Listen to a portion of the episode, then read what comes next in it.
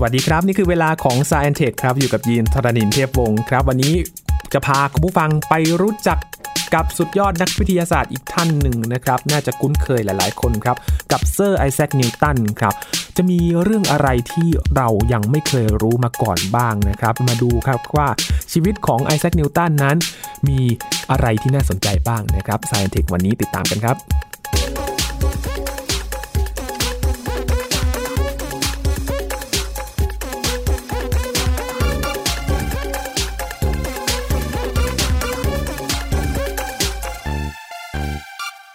ถ้าพูดถึงชื่อของเซอร์ไอแซคนิวตันนะครับ เรื่องแรกที่ยีนแบบขึ้นมาในหัวเลยก็คือเรื่องของแรงโน้มถ่วงแล้วก็ต้นแอปเปิลครับแต่ว่าไม่น่าจะมีแค่เรื่องต้นแอปเปิลอย่างเดียวนะครับมาถามอาจารย์บัญชาธนบุญสมบัติกันดีกว่าครับว่ามีเรื่องอะไรที่น่าสนใจเกี่ยวกับชีวิตของเขาบ้างนะครับสวัสดีครับอาจารย์ครับสวัสดีครับยีนครับสวัสดีครับท่านผู้ฟังครับคงจะไม่ใช่มีแค่เกี่ยวกับเรื่องต้นแอปเปิลแล้วก็กฎของแรงโน้มถ่วงอย่างเดียวนะครับอาจาใช่รย์ อ๋อใช่ใช่ใช่คือหลายเรื่องใน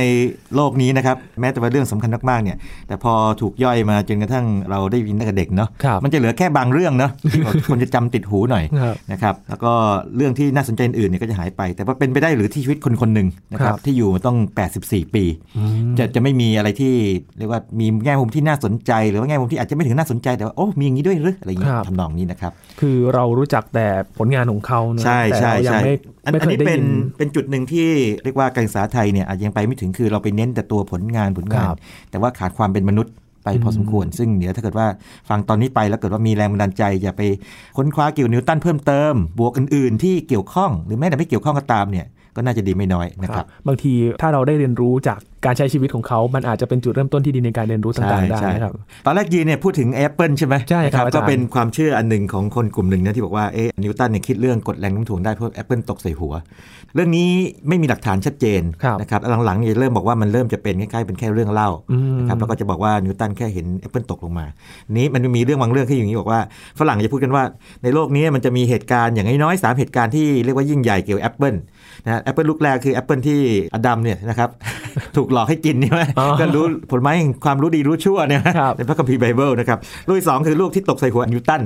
อันนี้เป็นเรื่องเรื่องเล่านะฮะแล้วแอปเปิลที่สามก็คืออะไรรู้ไหมครับ Apple โทรศัพท์แล้วฮะแอปเปิลของ Steve Jobs อะไรแบบนี้เป็นต้นนะครับ อันนี้ก็ขำๆแบบฝรั่ง คือฝรั่งนี่เขาคงจะผูกพันกับผลไม้แอปเปิลมากเป็นพิเศษครับก็เลยทำแบบนี้มา ทีนี้วันนี้จะชวนคุยคือแบบนี้ครับยีนก็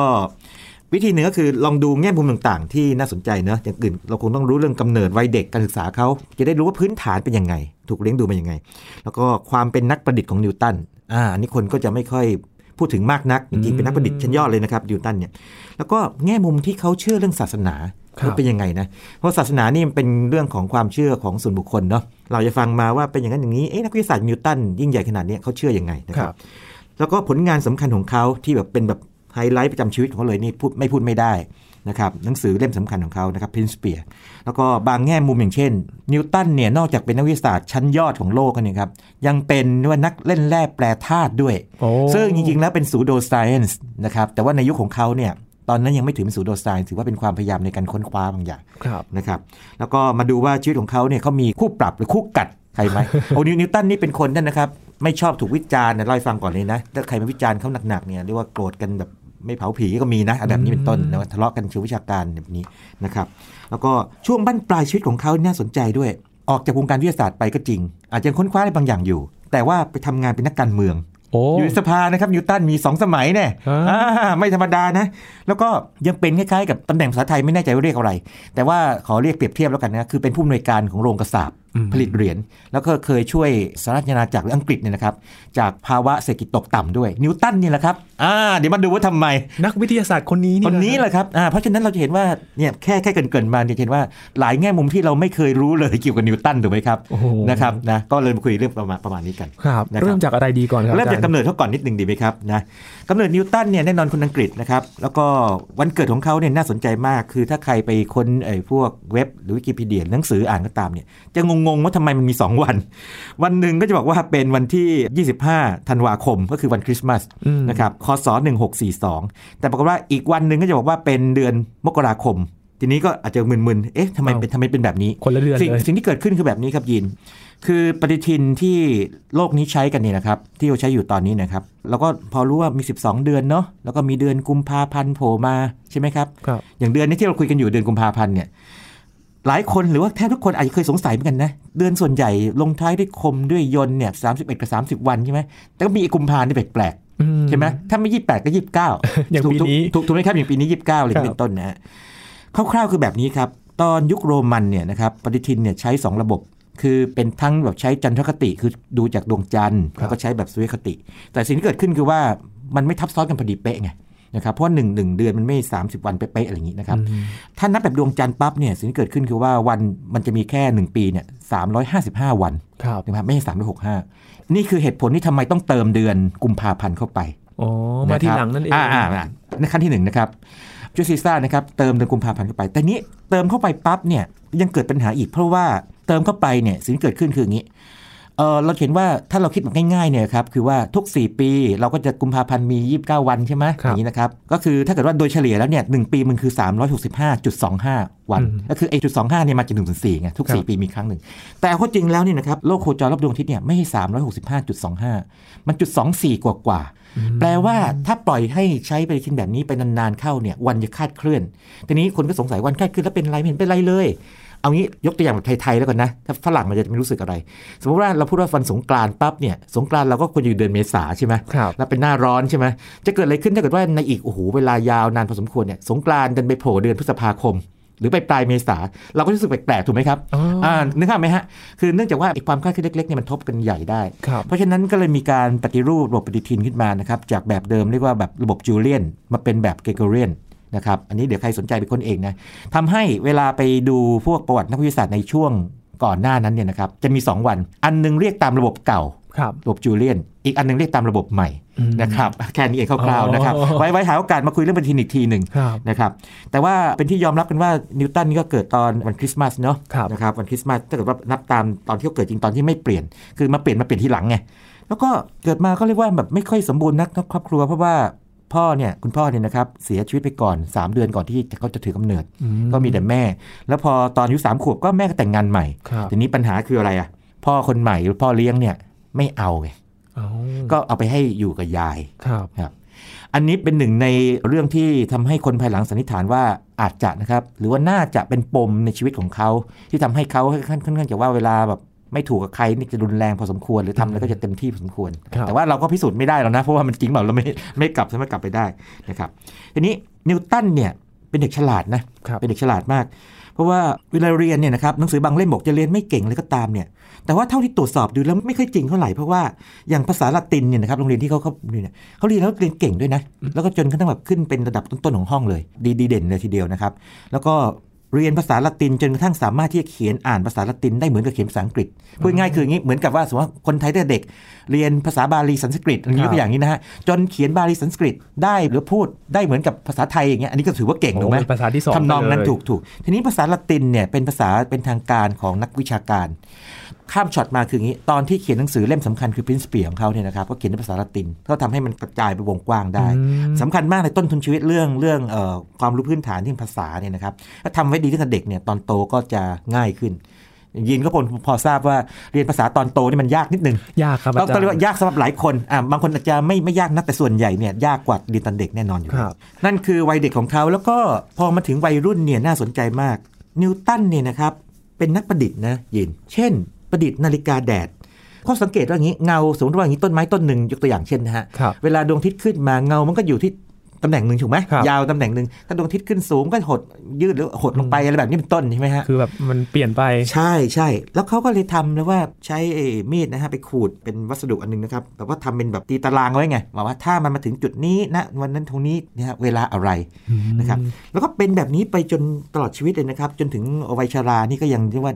เวลาคิดถึงเวลาหรือมีคนมาถามเรื่องเวลาเนี่ยเขาจะดูจากเงาแล้วก็บอกได้เลยอืมนะครับแล้วเป็นเป็นที่เรื่องลือมากนะฮะทำอะไรบ้างทำนาฬิกาน้ำเวลาเห็นกังหันก็ทำโมเดล สร้างโมเดลเอ้ยยีนครับเด็กประมาณอายุ 11 ปีเนี่ยครับทำไอ้ของพวกนี้นี่จำได้ไหมตอนเราคุยกันเรื่องเทสลาก็คครัล้ายบๆแบบนี้เนาะประมาณวัยนี้เลยนะฮะแบบซื้อแบบท่าสร้างนู่นสร้างนี่ แล้วมีคนถามบางทีมีคนถามนิวตันว่าเนี่ย ตอนโตให้ไปสร้างไอ้พวกกล้องโทรทัศน์นะแบบสะท้อนแสงเออใครช่วยคุณหรือเปล่า หรือว่าคุณไปเอาเครื่องมือจากไหนเขาบอกว่าทำไมต้องให้มีใครช่วยทำเองทำเองแล้วสร้างบางทีสร้างเครื่องมือเองด้วยอะโอ้อ่าหรือว่ามีเครื่องมือพื้นฐานเองทั้งหมดเลยครับทีนี้ผมลองไปสืบดูนะครับลองไปสืบดูว่าทำไมนิวตันถึงเรียกว่าเป็นนักประดิษฐ์ขนาดนี้ โอเค ส่วนหนึ่งก็คงมาจากยีนเขาเนาะอันนี้ครับคงอาจจะแบบนั้น แต่อย่างหนึ่งที่ชัดเจนคืออย่างนี้ เขามีตำราดีเล่มหนึ่ง The Mysteries of Nature and Art เล่มนี้เป็นเล่มที่ประมวลพวกงานช่าง อ่าอ่างานเคมี การวิเคราะห์ต่างๆ แบบทำได้จริง เหมือน DIY อะนึกภาพไหมเออเป็นหนังสือ DIY คือว่ามีเรื่องนี้นะอะถ้าลองทำให้ทำแบบนี้อืมแล้วก็คนที่ศึกษาประวัติเขาเนี่ยเขาเชื่อกันว่าเล่มนี้น่าจะมีอิทธิพลต่อนิวตัน ในแง่ของความเป็นอย่างน้อยนักประดิษฐ์กับนักคิด เพราะว่างานช่างเนี่ยทำให้เขาสร้างประดิษฐ์สิ่งของไงงานเคมีทำให้เขากลายเป็นเป็นเรียกว่านักเล่นแร่แปรธาตุนึกภาพไหมอ่าอ่าคือแบบมีทักษะในการแบบผสมนู่นผสมนี่แล้วดูอะไรเกิดขึ้นนะครับ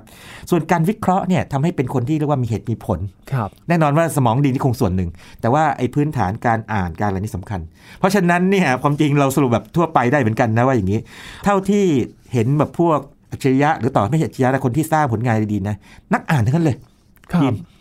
ต้องต้องต้องเป็นคนสนใจเรื่องเรื่องนี้แล้วโลกชอบลงมือทำในบางอย่างครับนะครับนักอ่านไอน์สไตน์นี่นักอ่านนะครับไอน์สไตน์ตอนอายุ11 ขวบเนี่ยก็อ่านปรัชญาแล้วอืมนะครับแล้วก็หลายคนเป็นแบบนี้หมด กลายเป็น nature ของคนกลุ่มนี้ไปเลย เป็นธรรมดาเพราะฉะนั้นนี่นะครับอันนี้คงคงเรียกว่าเรื่องหลีกเลี่ยงไม่ได้นะเพราะการอ่านคือการเสพสื่อที่มีประโยชน์ใช่ไหมครับครับ แล้วก็อย่างการการประดิษฐ์นี่ก็มีเรื่องเล่าอยู่เรื่องหนึ่งที่น่ารักดีเหมือนกันแต่ว่าฟังดูก็แบบอาจจะน่ากลัวในทีคืออย่างนี้นิวตันชอบเล่นพิเรนทำว่าวขึ้นมาเนาะครับแล้วก็ทำเรียกว่าอุปกรณ์ที่ทำให้ว่าวมันติดไฟได้ฮะแล้วก็เอาไปเล่นตอนกลางคืน แล้วก็ปล่อยว่าวขึ้นไปตอนกลางคืนมืดๆไงแล้วมันแล้วก็คราวนี้ก็เป็นแสงอ่าทำให้จุดไฟมันติดปุ๊บขึ้นมามันก็แบบมันก็กลายเป็นแสงเรืองที่ลอยอยู่ในท้องฟ้าปรากฏว่าเกิดอะไรขึ้น โอ้โห ชาวบ้านที่อยู่รอบๆงั้นนี่มันอะไรเนี่ยเหตุการณ์แปลกประหลาดเนี่ยวะเป็นสิ่งไม่ใช่ต่างดาวหรือเปล่าอะไรกับทำนองนี้ฝรั่งก็จะแซวกันแบบนี้ทำนองนั้นนะฮะอ่าแต่นิวตันก็คงขำๆมาว่าเนี่ยฝีมือข้าพเจ้าเองแต่ไม่บอกใคร คืออัจฉริยะนี่คงจะมีความพิเรนอะไรบางอย่างอา ชอบเล่นชอบทำอะไรแบบนี้ครับนะครับถึงขนาดโดดเรียนไปไปสร้างสิ่งประดิษฐ์ก็มีโอ้ครับเป็นไปที่เรื่องลือเหมือนกัน แล้วเขาก็จะอธิบายภายหลังว่า ไม่รู้มันแบบสนุกมเออก็ก็ทำก็ลงมือทำคือพอฟังจากหลาย ๆ คนนะครับ อาจารย์เขาเรียนรู้จากการลงมือทำลงมือทำใช่ ส่วนใหญ่ก็ฟังมานะครับอ่านมาครับมีครูดีนะครับ แล้วก็ลงมือทำอันเนี้ยอันนี้เป็นสิ่งสำคัญมาก แล้วก็ ถ้าเป็นอัจฉริยะมักจะทำในพี่เรนพี่เรนอยู่ เป็นบางครั้งถ้ายังจำได้ตอนเทสลาจำได้ไหมกังหันพลังด้วงอ่าจำได้ไหมที่ที่จับทำกังหันด้วงมามาแล้วเอาเอาด้วงมาแล้วว่ากังหันนี้ร้อยพลังด้วงอะไรแบบนี้ต้นต้นนะซึ่งแบบฟังแล้วมันมันน่าทึ่งอะ เพราะว่าถ้าเกิดว่าเราเราอยู่สมัยนี้เราก็จะบอกว่าโอเคเครื่องยนต์กี่ 50 แรงม้าร้อยแรงม้าอะไรก็เราคิดแบบนั้นใช่ไหมมันครับเห็นภาพชัดเพราะเราคุ้นกันแต่ว่าเด็ก คนหนึ่งเนี่ยคิดมาว่าถ้าด้วงมันสามารถกระพือปีกก็บินได้ติดกับกังหัน เกิดเป็นกังหันพลังด้วงขึ้นมาจะเป็นยังไงอืมนะครับ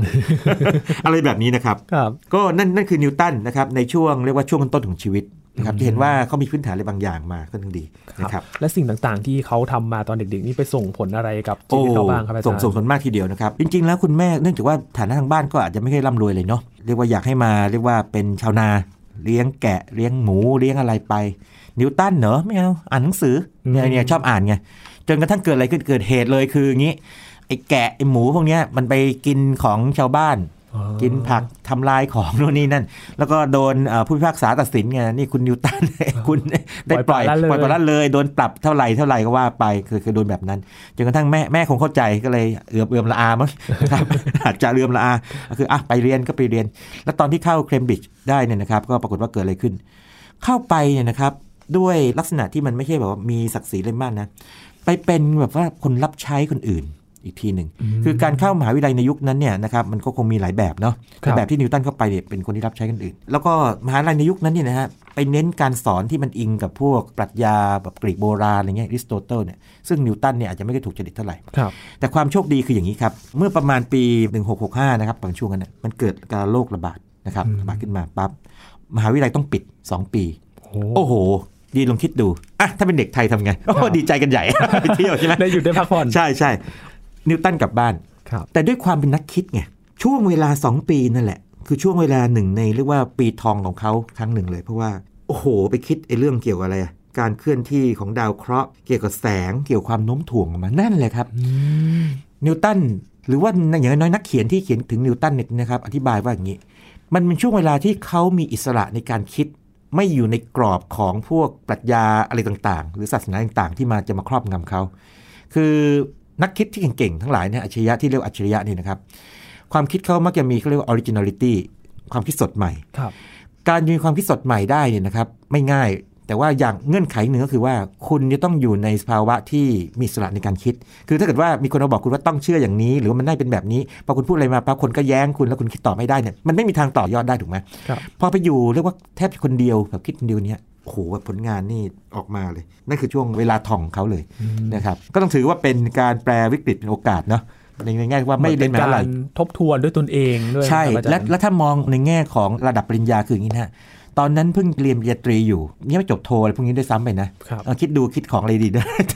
นะครับเป็นแบบนั้น เป็นโอกาสทองกันไปเลย ใช่ใช่ทีนี้ในแง่มุมของด้านศาสนานะครับเอานิดหนึ่งนะฮะครับหลายคนอาจจะเคยไปเจอว่าอย่างนี้บอกว่านิวตันเนี่ยเขามีความเรียกว่า deeply religious คือ ถ้าอ่านแค่เนี้ยเหมือนกับโอ้โหศรัทธาในพระเจ้าบ้างหรือเปล่าคำตอบนี่อาจจะทั้งใช่และไม่ใช่ คือปรากฏว่าอย่างนี้ครับนิวตันเนี่ยเป็นนักวิชาการชั้นยอด เขาศึกษาศาสนาเนี่ยไม่ใช่ศึกษาคือไม่ศรัทธาอย่างเดียวนะเขาศึกษาด้วย เขาศึกษาประวัติศาสตร์ของศาสนา เปรียบเทียบคริสตศาสนากับศาสนาอื่น ๆ แล้วเขาก็พบอะไรบางอย่างว่าอืมบางทีอาจจะมีการแต่งเติมบางอย่างเข้าไปในพระคัมภีร์นะอะไรอย่างนี้เป็นต้นนะครับ แล้วก็มันทำให้เขาเรียกว่ามีความรู้สึกว่า ต่อต้านอะไรบางอย่าง ที่ทำเรื่องที่แบบไม่ชอบมาพากลประเภทหรือว่าบิดเบือนพระคัมภีร์ในมุมของเขานะเป็นแบบนี้เป็นต้นครับแล้วจะเล่าให้ฟังว่าอันนี้ข้ามช็อตนิดหนึ่งนะครับ ในตอนหลังไอ้ความเชื่อแบบนี้แหละ มันทำให้เขาเข้าสู่วงการเมืองเออทำไมรู้ได้ยินอ๋อมันอย่างนี้ครับ คือตอนนั้นยุคนั้นเนี่ยกษัตริย์นี่นะฮะอยากจะนำเอาศาสนามาครอบงำคนไงอะคุณต้องอ๋อมาคาทอลิกนะฮะแต่นิวตันเนี่ยเป็นหัวหอกในการแบบคล้ายๆ แกนนำม็อบเลย เอางั้นแล้วกันนะเปรียบเทียบง่ายๆคืออย่างนั้นนะในการที่จะต่อต้านอย่างเปิดเผย ว่าไม่จริงไม่เชื่อไม่อะไรอย่างนี้จนหนกเสี่ยงมากต่อการที่จะโดนจับเข้าขังคุกเพราะว่าท้าทายอำนาจกษัตริย์ไงและศาสนาด้วย แต่สิ่งที่เกิดขึ้นคือพรรคการเมืองสองพรรคในขณะนั้นอาตอนนั้นอังกฤษมีพรรคการเมืองกันเนาะครับซึ่งเดิมทีเป็นปฏิปักษ์กันคือแข่งกันอะแข่งกันแย่งอำนาจเนี่ยนะครับเห็นไอ้ความไม่ชอบมาพากลของระบอบกษัตริย์ณขณะนั้นนะครับก็เลยร่วมมือกัน แล้วสิ่งที่เกิดขึ้นคือว่ามันคล้ายๆกับนิวตันอยู่อยู่ฝั่งในทางนี้ไงแล้วพอเกิดชนะ อืมอ่า นิวตันก็แค่ได้รับการปูนบำเหน็จใช้คำนี้แล้วกันนะ ให้ไปเป็นแค่สมาชิกของสภาครับอ่าอันนี้ข้ามช็อตนิดหนึ่งทำนองนี้นะครับโอ้จะเห็นว่าเมื่อกี้ที่ยินถามว่าไอ้เรื่องวัยเด็กมันจะส่งผลอะไรไหมเนี่ย มันไม่ใช่แค่วิทยาศาสตร์ไง มันเป็นเรื่องของตัวตนของเขาเลยอ่านะครับที่ทำให้ในบ้านปลายชีวิตของเขาหรือการเมืองชีวิตของเขาเนี่ยเป็นแบบนั้นครับแล้วก็จะเห็นว่าแม้แต่เรื่องศาสนาเนี่ยเขาก็มีความเป็นนักวิชาการคือค้นคว้า หาความเป็นเหตุเป็นผโอ้ลโหใช่ไหมครับเยอะมากเลยค้นคว้าแบบว่ากลับไปอ่านพวกคัมภีร์ต่างๆนะครับของหลายศาสนานะครับครับแล้วก็สรุปขึ้นมาว่าจากข้อมูลพวกนี้เนี่ยมันจะเกิดอะไรขึ้นบ้างแบบนั้นเป็นต้น แล้วก็สรุปว่า ศาสนาคริสต์ณขณะที่เขาศึกษาอยู่นั้นเนี่ยน่าจะมีการถูกบิดเบือนมาบ้างอืมในระดับหนึ่งนะฮะทำให้เขารู้สึกอยากจะต่อต้านในส่วนที่บิดเบือนไงครับอย่างนั้นงั้นถามว่าเขาเป็นคนที่ศรัทธาในศาสนาไหมเนี่ยถ้าถามแบบลึกๆแล้วคือใช่ คือต้องการจะปกป้องไอ้สิ่งที่บริสุทธิ์ครับอ่าแต่ว่าถามแบบในกรณีนี้คือว่าศรัทธาเช่นแบบไม่มีลืมหูลืมตาไหมคำตอบคือไม่อืมไม่อย่างนั้นอ่านะครับนั่นคือนิวตันครับอันนี้อีกมุมหนึ่งของเขานะนะครับกำลังจะมองว่าแต่ละอย่างที่เขาไม่ว่าจะเป็นเรื่องวิทยาศาสตร์เอง เรื่องของศาสนาเอง คือเขามีความเป็นเหตุเป็นผลทุกด้าน มีมีครับ อย่างแม้แต่เรื่องเล่นแร่แปรธาตุครับ ยุคนั้นเป็นยุคที่มีนักปรัชญาเสนอแนวคิดมาหลายอย่างเลย อย่างบางสำนักก็บอกว่ากายกับจิตนี่แยกกันอะไรอย่างนี้นะฮะบางสำนักก็เชื่ออีกแบบหนึ่งก็มีกรีกโบราณมีอะไรเยอะขึ้นมาเยอะมากเลยนะฮะนิวตันนี่เขาจะมีความเชื่อตามคนที่มีอิทธิพลของเขาคนหนึ่งฮะไอแซคแบโรคล้ายๆทำนองว่าไอ้เรื่องปรัชญาเนี่ยถกเถียงด้วยตรรกะนี่ก็โอเคอยู่ครับแต่มันต้องลงมือเห็นจริงด้วยอืมอ่า ซึ่งมันก็จะไปสอดคล้องกับไอ้หนังสือที่เขาอ่านตั้งแต่เด็กๆใช่ไหมที่บอกว่าต้องลงมือทำมือ ปรากฏว่าอย่างกรณีของการเล่นแร่แปรธาตุเนี่ยซึ่งต้องพูดว่าอย่างนี้นะ สมัยปัจจุบันเราถือว่าเป็นวิทยาศาสตร์เทียม คือครับคุณคุณอยากจะเปลี่ยนตะกั่วเป็นทองคำเงี้ยนะฮะจริงๆมันเปลี่ยนได้ด้วยเทคนิคทางนิวเคลียร์ฟิสิกส์นะครับ แต่สมัยนั้นเนี่ยไม่มีเทคโนโลยีนั้นหรอกนะฮะ แต่สมัยนั้นต้องถือว่ามันเป็นความพยายามที่จะสร้างขึ้นมา ยังไม่เป็นวิทยาศาสตร์ก็จริง นิวตันนี่เชื่อไหมฮะ ศึกษาด้วยตัวเอง เช่น พวกธาตุโลหะต่างๆ เอามาดมมาชิมมาชิมนะฮะอย่างเหลือเชื่อเลยอะ นะครับ แล้วก็เขียนหนังสือเอาไว้นะ169เล่มครับถ้านับเป็นคำคือเป็นล้านคำเฉเฉพาะเฉพาะเรื่องของการเล่นแร่แปรธาตุเรื่องนะคนี้รับเรื่องเดียวนะเฉพาะเรื่องนี้เรื่องเดียว แต่คนไม่ค่อยรู้จัก เพราะว่าความดังทางด้านวิทยาศาสตร์มันกลบเขาหมดครับ แล้วก็เรื่องนี้ไม่ใช่วิทยาศาสตร์ไง คนเลยไม่อยากจะชูมากอืมแต่ว่าสมมติว่าต่อให้มันมีเรื่องวิทยาศาสตร์เนี่ยเขาก็เป็นคนที่ในแง่ความมุ่งมั่นเนี่ยมุ่งมั่นมากๆขนาดนั้น แล้วก็ตรงนี้มีอะไรเล็ก ๆ นิดหนึ่งด้วยคือว่า ในตอนบั้นปลายชีวิตนิดหนึ่งเนี่ยครับ มันมีความเพี้ยนๆคือ ไปมองเพื่อนเป็นศัตรู แล้วก็เขียนจดหมายแปลกๆหาเพื่อนอย่างเงี้ยแบบคือเพี้ยนไงเรื่องสติฟันเฟือนไปสักสองครั้งนี่นะครับ ก็มีข้อสันนิษฐานว่าเป็นไปได้ไหมที่ว่าไอ้ความเพี้ยนๆนั่นเนี่ยอาจจะเกิดมาจากการที่เรียกว่าไปจับต้องสารเคมีที่เป็นพิษอืมในช่วงในวัยที่กำลังทำงานอยู่ตอนตอนช่วงประมาณกลางคนอย่างนี้นะครับหรือตอนหนุ่มอยู่นิดหนึ่งนี่นี่ก็เป็นสาเหตุหนึ่ง แต่ว่าหัวใจคือว่านิวตันพอสนใจอะไรแล้วปั๊บเนี่ยลงลึกเลยครับทั้งวิชาการทั้งลงมือจริงทั้งทั้งหลาย เพื่อจะหาความลับที่อยู่ในซ่อนอยู่ในสิ่งนั้นให้ได้นะครับอืมมันทำให้เห็นถึงเรื่องราวความตั้งใจของเขามากมากๆครับมากมากๆมากๆครับแล้วก็ทำอะไรแปลกๆด้วยความจริงอย่างตอนเด็กๆเนี่ยเมื่อกี้ลืมเล่าไปนิดหนึ่งนะฮะอย่างเวลาเรามีพายุเนี่ยยินทำไงเราดูในบ้านเนาะหลบครับใช่ไหมครับนิวตันทำไงครับนิวตันเอาตัวไปอยู่ข้างนอกบ้าน แล้วกระโดดต้านพายุ แล้วดูว่าไปได้ไกลแค่ไหนสมมติยืนจุดนี้ใช่ไหมฮะกระโดดต้านลมแล้วก็ไปตกจุดหนึ่งแล้วก็ดูว่าไปได้ไกลแค่ไหนกับกระโดดตามลม แล้วก็พบว่าถ้ากระโดดตามลมเนี่ยนะครับจะไปได้ไกลกว่าอืม สักหลาหนึ่งหรืออะไรแบบนี้เป็นต้นนะฮะคือแน่นอนว่าด้วยความคิดแบบง่ายๆ มันก็ใช่อยู่แล้ว แต่ว่าเขาลองจริง ๆ เลยไงอืมนี่ครับนี่คือนี่คือนิวตันนะฮะซึ่งเป็นเรื่องที่เราไม่เคยได้ยินนะครับโอ้โหเราไม่ได้ยินแต่เรื่องแอปเปิลตกใส่หัว ใช่ไหมครับคราวนี้นี่มีเรื่องใหม่ให้ให้จำเกี่ยวกับนิวตันกันอีกใช่หลายเรื่องใช่เลยนะครับแล้วก็เรื่องสำคัญที่ไม่พูดไม่ได้คือตำราที่เรียกพินสเปียนะครับความจริงวันนี้เอามาด้วยนะยินโอ้เคยซื้อไว้แต่ยังไม่ได้อ่านจริงจังมากเพราะโอ้โหเหลือเชื่อมาก เป็นตำราที่ทำให้นิวตันได้รับการยอมรับว่าเป็นอัจฉริยะของโลกครับทางด้านวิทยาศาสตร์ เพราะว่าเป็นตัวที่วางรากฐานของคณิตศาสตร์ที่เรียกว่าแคลคูลัสเอาไว้อย่างเป็นระบบ แล้วก็เรื่องของกฎความโน้มถ่วง กฎ 3 ข้อของนิวตันอยู่ในนี้ การคำนวณว่าใช้ไอ้แคลคูลัสของเขาเนี่ยนะครับเมื่อก่อนไม่เรียกแคลคูลัสนะเขาจะเรียกของเขาเองนะเขาเรียก fluxion อะไรพวกนี้นะครับว่าไอ้วงโคจรที่ของดาวเคราะห์หรือดาวหางต่างเนะครับที่มันอยู่รอบดวงอาทิตย์ต่างๆเนี่ยนะครับ ซึ่งตอนเคปเลอร์เขาก็บอกได้เราเป็นวงรีเนี่ยนะครับแต่นิวตันสามารถคำนวณออกมาได้ก็เป็นแบบนั้นอืมอ่าความแน่คืออยู่นี้ครับคือว่าเวลานักทดลองเนี่ยเขาเอาข้อมูลมาประมวลเนาะเราบอกว่าโอเค เรารู้ละเส้นทางการโคจรของโลกรอบดวงอาทิตย์เป็นวงรี แต่ถามว่าทำไมล่ะ อาจจะตอบไม่ได้ มันเป็นแบบนี้ไงตามข้อมูลตามตัวเลขบอกใช่ไหมอืมระยะห่างณวันนั้นวันนี้เป็นเท่านี้ แต่นิวตันเริ่มจากความคิดล้วนๆเลย แล้วก็มีสมมติฐานบางอย่าง จนสามารถพิสูจน์ด้วยคณิตศาสตร์ออกมาได้ว่านี่ไงเป็นอย่างจริง เพราะฉะนั้นนี่คือการวางรากฐานของวิทยาศาสตร์สมัยใหม่ ที่ใช้เรียกว่าระบบตรรกะ คือเหตุผลบวกกับคณิตศาสตร์ บวกกับการทดลองที่เห็นจริงได้และพิสูจน์ตรวจสอบได้ ถึงได้รับการยกย่องมากๆเลยครับเป็นอย่างนี้อืมนะครับแสดงว่าตำราเล่มนี้นี่ต่อยอดในเรื่องของวิทยาศาสตร์คณิตตำศาสตร์ตำราเล่มนี้เนี่ยเป็นหนึ่งในตำราที่สำคัญที่สุดในทางวิทยาศาสตร์ครับนะครับคือถ้าเกิดว่าถ้าเป็นสมมติว่าทางชีววิทยาเนี่ยก็ต้องพูดถึงชา l ส d ดาวินนะ origin of species แบบนั้นนะครับครับมีแปลเป็นไทยด้วยนะเชียร์หน่อยนะครับแต่ถ้าเป็นทางฟิสิกส์เนี่ยนะครับเล่มนี้เลยนะครับอืมเป็นเป็นหนึ่งในตำราที่สำคัญที่สุดในประวัติศาสตร์ทางฟิสิกส์และคณิตศาสตร์ด้วยโอ้นะครับสุดยอดเลยนะครับครับสำหรับทีนี้มันก็วตัมีบางแง่มุมนี้ครับยินตอนต้นเนี่ยเกรินๆไปถึงเรื่องคู่ปรับเขาเนาะสั้นๆคือแบบนี้ครับนิวตันเนี่ยมีลักษณะนิสัยแบบหนึ่งอะต้องพูดแบบนี้กันนะจะไม่เรียกว่ามีปมเหมือนกันนะไม่อยากใช้คำนั้นเพราะว่าไม่เคยมีใครไปสอบสวนเขาจริงๆในจิตวิทยา มีลักษณะนิสัยอย่างหนึ่งคืออย่างนี้ไม่ชอบถูกวิจารณ์ครับเวลาเขาทำงานวิชาการมาเนี่ยเวลาถูกวิจารณ์แม้ว่าด้วยเหตุด้วยผลเนี่ยเขาก็จะไม่ค่อยชอบ ยิ่งถ้าไม่มีเหตุมีผลหรือว่าเละเทะมาเนี่ยโอ้โหเขาจะเล่นกลับหนักไม่เลยยอมเลยไม่ยอมเลยนะครับเพราะฉะนั้นเนี่ยเขาก็เลยเรียกว่าเปลี่ยนมิตรเป็นศัตรูเยอะเหมือนกัน หรือว่าเปลี่ยนคนที่อาจจะไม่เป็นมิตรเป็นศัตรูให้เป็นศัตรูเยอะเหมือนกันอืมอย่างโรเบิร์ตฮุก นะครับซึ่งเป็นนักวิทยาศาสตร์ชั้นยอด เช่นอย่างนี้ฮะฮุกส์เนี่ยถ้าเป็นนักฟิสิกส์เนี่ยนะครับหรือเรียนฟิสิกส์มาจะพูดอย่างนี้สปริงเนี่ยมันจะมีค่าคงที่ของสปริงอยู่ครับ Hooke's law อย่างนี้นะครับฮุกส์เนี่ยยังเก่งมากตรงที่ว่า เขาเป็นคนที่สร้างกล้องจุลทรรศน์เองเนี่ยแล้วไปส่องในพวกตัวเล็กๆ เช่น พวกเห็บหมัด พวกตัวมดเนี่ยแล้ววาดภาพมาสวยงามมากอืมนะครับอ่าปรากฏว่าอย่างนี้คู่นี้ไม่ถูกกันเพราะว่าฮุกเนี่ยไม่เชื่อทฤษฎีนิวตันเขาคงวิจารณ์ไงครับ นั่นเรื่องหนึ่ง แล้วก็บอกว่าบางอย่างที่นิวตันเอาไปเขียนไว้ในหนังสือเนี่ยนะครับขโมยความคิดเข้าไปอ่าอันเนี้ยอันนี้ไม่ได้แล้วโอ้นี่หนักหนักขโมยปั๊บเนี่ยก็เลยทะเลาะกันแบบนั้นไป อีกคนหนึ่งคือที่หนักกว่าคือไลฟ์นิสนะครับคนนี้เป็นคนเยอรมันนะครับผู้เป็นคนอังกฤษ คนนี้เนี่ยนะครับว่ากันว่าคิดแคลคูลัสได้ แต่ปัญหาคืออย่างนี้ครับ ถ้าไล่ตามช่วงเวลาเนี่ยนะครับนิวตันคิดได้ก่อนอืมแต่ตีพิมพ์ทีหลังครับเรื่องภาพไหมทีนี้ในทางวิทยาศาสตร์เนี่ยมักจะนับเอาเรื่องการตีพิมพ์ ถ้าเกิดว่ามีหลักฐานชัดเจน เพราะการตีพิมพ์เป็นการที่เขียนออกมาเป็นลายลักษณ์อักษรไง เป็นหนังสือ เป็นบทความนะครับ โอ้โห เป็นการเถียงกันที่เรียกว่าขมขื่นมาก เพราะว่าตัวนิวตันเองก็แรงครับไลบ์นิซเองก็แรงนะครับ ทางฝั่งอังกฤษนี่เขาก็เชื่อว่านี่นะ มีคนแอบเอาหนังสือของนิวตันไปให้ไลบ์นิซอ่านนะครับเขาก็พัฒนาขึ้นมา แต่ว่าสิ่งที่เกิดขึ้นก็คือว่าสัญลักษณ์ต่างๆ ทางไอ้คณิตศาสตร์โดยเฉพาะแคลคูลัสเนี่ยนะครับที่ใช้อยู่ของเราเนี่ยเป็นของไลบ์นิซปัจจุบันนี้ก็เลยถือว่าทั้งคู่ต่างคนต่างคิดอืมแยกกันออกมานะแต่ทะเลาะกัน แล้วก็ไม่ให้แค่นั้นด้วยมันเป็นเรื่องของการทะเลาะกันระหว่างอังกฤษกับเยอรมันในเรื่องของในแง่หนึ่งการเมืองความมั่นคงการเมืองด้วยอันไม่ถึงความมั่นคงแต่เป็นศักดิ์ศรีแห่งชาติของชาติโอ้เพราะว่านิวตันคนอังกฤษ ไลบ์นิซคนเยอรมันครับอ่าแคลคูลัสเนี่ยเป็นคณิตศาสตร์ขั้นสูงที่ต้องเรียกว่าอย่างนี้ ระดับปริญญาตรีขึ้นไปเนี่ยถ้าเรียนสายวิทย์นี่นะครับโอ้ต้องรู้เลย ยิ่งถ้าเป็นวิศวกรนักวิทยาศาสตร์เนี่ยคุณคุณต้องใช้มันโอ้พื้นฐานเลยพื้นฐานมากๆนะครับเพราะฉะนั้นเนี่ยใครคิดได้ก่อนนี่ก็สำคัญเหมือนกันนะครับนั่นเป็นเรื่องของนิวตันกลายเป็นการแย่งชิงกันเลยนะฮะอาจารย์ใช่ใช่ใช่แต่แคลคูลัสทั้งคู่ก็สามารถใช้ได้ใช่ไหมครับใช้ได้ใช้ได้นิวตันเนี่ยจะใช้เป็นลักษณะของพวกเลขาคณิต ตอนพิสูจน์นะครับ อย่างครับเล่มพินสเปียร์เนี่ยไปเปิดดูนะ โอ้โหบางทีดูดูๆแล้วก็อยากอ่าน แต่ว่าบางทีก็ดูแล้วง่วงเหมือนกันเนาะนะครับเต็มไปด้วยตัวหนังสือเต็มไปหมดแล้วก็ไดอะแกรมแบบแผนภาพที่แบบโอ้โหทำทำเป็นซับซ้อนอย่างนี้แล้วแบบไม่น่าเชื่อแล้วใช้เวลาเขียน2 ปี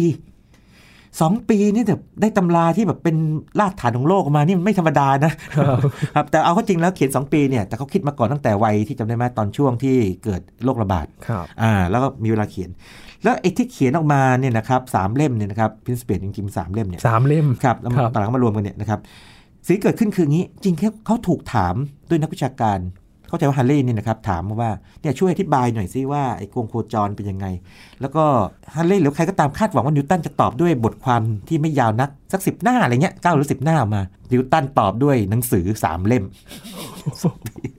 เห็นเห็นเห็นเห็นความละเอียดของเขายังครับ เหมือนกับว่าเราถามนักวิชาการคนหนึ่งเนี่ยเราอยากได้เอาครับคำที่บายง่ายๆสักสองสามนาทีฟังจบเนี่ยโอ้โหคราวนี้แบบว่าเดี๋ยวได้ขอเวลากันกลับมาอีกทีพร้อมกับบทความหนังสือที่เขาเป็นนั่งเขียนเอง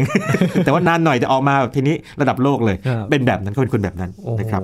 อาจารย์ครับอยากให้อาจารย์มองภาพโดยรวมของชีวิตนิวตันว่าเขาเป็นครับคนยังไงกันครับโอ้น่าทึ่งมากครับนิวตันเนี่ยจุดกำเนิดนี่อาจจะไม่สมบูรณ์แบบนัก นะครับขาดพ่อแล้วก็เรียกว่าขาดแม่ด้วย เพราะแม่ก็ไปอยู่กับสามีใหม่เนาะแล้วกลับมาอีกทีก็ตอนที่เรียกว่าสามีคนใหม่ตายนะครับอยู่ด้วยกันประมาณ 7 ปี ไม่ค่อยดีนัก แต่ว่าด้วยความที่ตัวตนเขาจริงๆเนี่ยเป็นนักอ่าน นักค้นคว้านะครับแล้วก็นักทดลองด้วยทำให้สร้างตัวตนขึ้นมาได้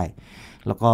แสดงตัวตนอย่างชัดเจนมาก ถึงแม้ว่าบางคนจะนิวตันนี่เจ้าคิดเจ้าแค้นอิจฉาเนี่ย แต่บางทีเข้าใจได้เหมือนในวัยเด็กอาจจะมีส่วนนะครับแต่จุดหนึ่งที่ชัดเจนมากคือความละเอียดในการทำงาน โอ้โห ทุกเรื่องที่นิวตันเข้าไปจับนะครับ ยินเห็นไหมอย่างกรณีของพรินซิเปียที่บอกว่า ถามมาสั้น ๆ นิดเดียวอยากจะคาดคำตอบที่แบบว่ากระชับหน่อยครับล่อมาเป็นตำราระดับโลกที่เป็นคลาสสิกที่สุดในทางฟิสิกส์เลยเอางี้นะครับ หรืออย่างการเล่นเล่นแปรธาตุใช่ไหมที่บอกว่าลงไปศึกษาจนขนาดเขียนเข้ามาเป็นเป็นล้านคำท่านนับจำนวนคำซึ่งไม่ธรรมดา แล้วก็มีเรื่องอื่นอีกอย่างนี้นะฮะอันนี้เป็นเกร็ดเล็กๆนะแต่ว่าจะบ่งบอกตัวตนเขาชัดเจนเลย ตอนที่เป็นผู้อำนวยการโรงกระสาบเนี่ยนะครับตอนนั้นเนี่ยเศรษฐกิจของอังกฤษตกต่ำเพราะอย่างนี้ครับยินเหรียญถูกปลอม เปอร์เซ็นต์การปลอมเนี่ยเท่าที่ผมค้นดูนะครับตัวเลขไม่ตรงกัน แต่ว่าต่ำสุดเนี่ยสิคือ 10 เหรียญมี 1 เหรียญครับแล้วเคยเจอตัวเลข 20%เนี่ยเอาตรงนี้อะยึดตัว 10%เหมือนกัน แถมยังไม่พอ สมมติว่า 10 เหรียญ1เหรียญนี่คือเหรียญปลอมนะครับอีก 9 เหรียญเนี่ยน้ำหนักไม่ครบด้วยทำไมครับยินอืมคือมีคนไปตัดเอาเนื้อโลหะออกไปชั่งขายไงโอ้มันมันทำให้เกิดอะไรขึ้น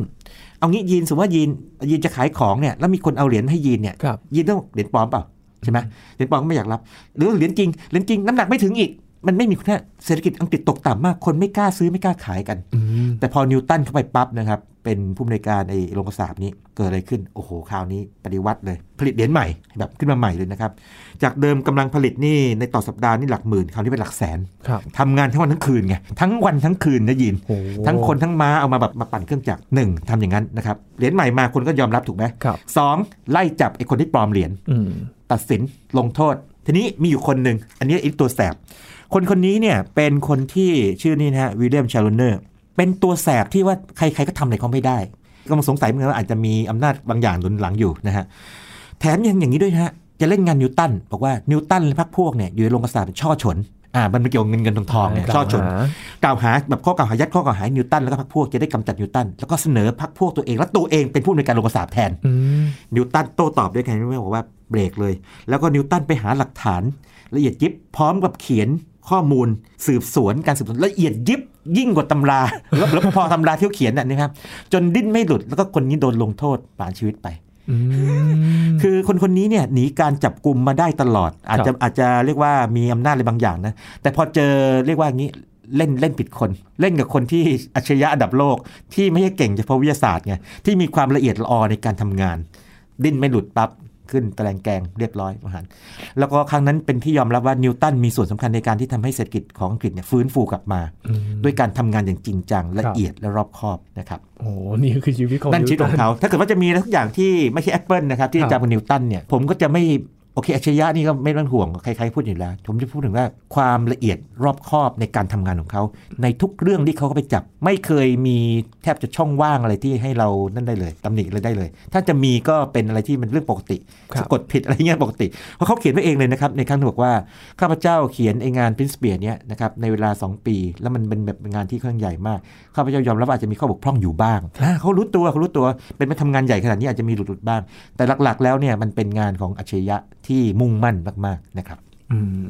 มโหได้เรียนรู้เรื่องใหม่เกี่ยใช่วกับชีเพวิตราะฉะขนั้อนงเขาคำว่าอัจฉเลยริยะนี่ไม่ใช่แค่สติปัญญาดีครับแล้วก็อย่างหนึ่งคือต้องมีเขาเรียกว่าความอึกถึก